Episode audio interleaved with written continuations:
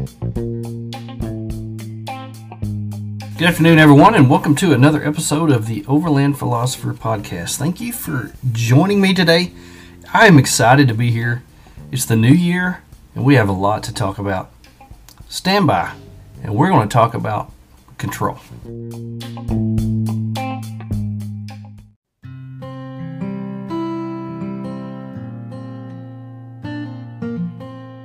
One person said, I've learned that when you try to control everything, you enjoy nothing.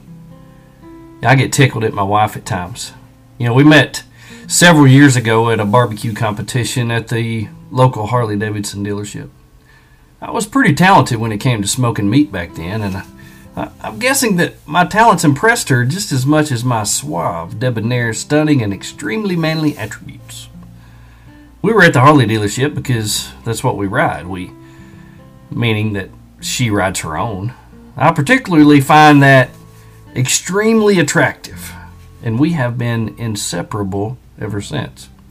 However, several times throughout the years, for some reason or another, mostly because she rides it all the time and does not let any dust settle on it, her motorcycle has been in need of repair. We were down to only having my bike. Just ride with me, it'll be fun. I would moan and beg as she stood there with her head bowed low and shaking as if I were asking her to jump out of an airplane without a parachute.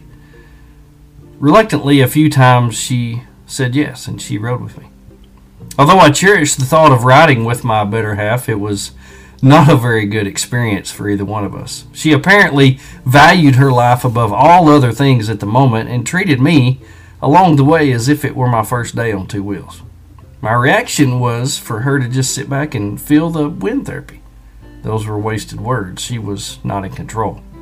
She was unable to receive any enjoyment out of the ride, much less sit back in silence. The same experience came a few years ago when her son, who I forcefully encouraged, graduated from the United States Marine Corps boot camp in San Diego, California. Having never flown in an airplane before, she dreaded this day for around 12 weeks. Almost daily, she tried to convince me that we would be better if we just drove out there instead of putting our lives in the hands of some piloted aluminum death trap.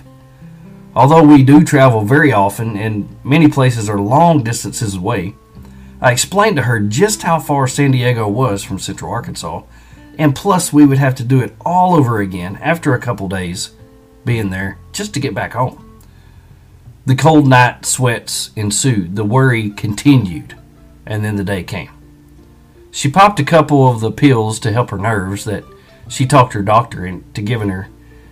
And then we boarded the plane. We went through every breathing exercise. She had to sit by the window. She wanted to know where she would end up in the event of a crash. However, a miracle happened. We made it safely to Cali.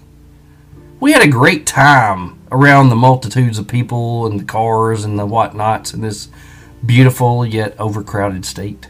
We stretched our legs on the beach and we walked around enjoying the perfected climate that we never experience in Arkansas summers. Yet again, we were in for the flight home, this time at night. How do they see where they're going?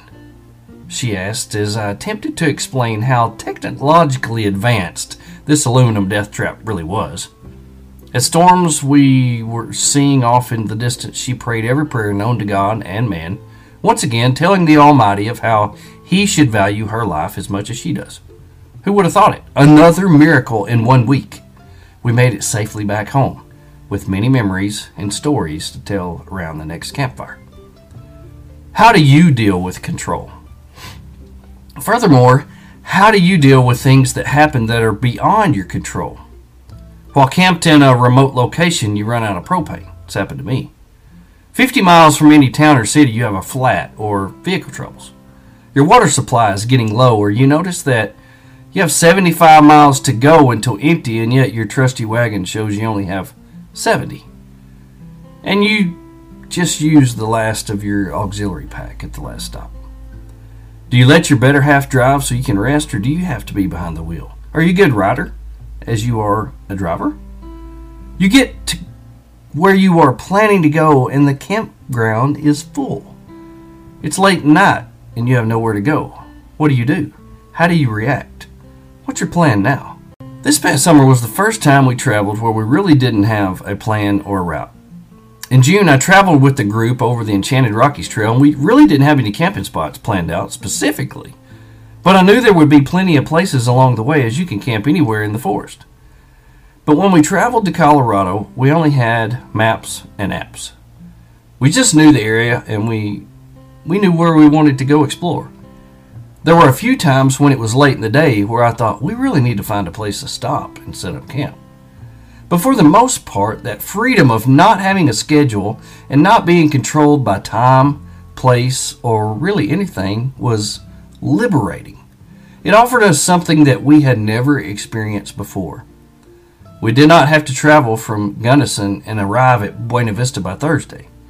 We did not have to be at Great Sand Dunes by Friday. We did not have a plan. We weren't tied to a plan or schedule, and it was amazing.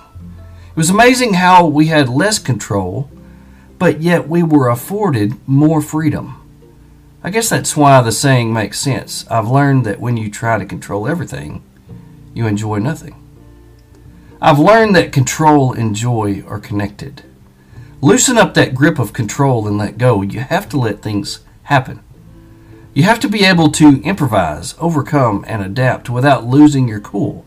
If you're going to enjoy this lifestyle, you have to come to the realization that you have no idea what you will get in, what you'll get into, or come across. But in a great percentage of those, you have zero control. But that's okay. You can deal with it. You develop knowledge and experience each time. But on, not only that, you make memories joyful memories that will be hits with family and friends around the campfire. Sit there and make the statement with confidence. I've learned that when you don't have to control everything, it's going to be okay. And I'm okay with that because I'm doing what I love, and life is good.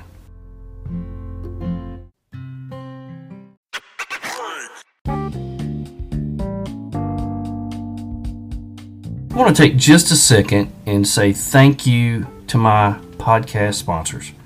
Aaron at ArtemisOverland.com. Thank you for being such an amazing friend and providing the best overland gear possible. Chris at MOORE Expo. Man, I cannot wait till next month when MOORE Expo, MOORE 21 happens. 80,000 square feet, over 100 vendors. Man, it's going to be so awesome. Rhino Rack USA. Thank you for sponsoring and putting so much cool gear on my truck and Diode Dynamics. Man, the lights are incredible. I couldn't see anything without you. Thank you guys for making sure this podcast happens.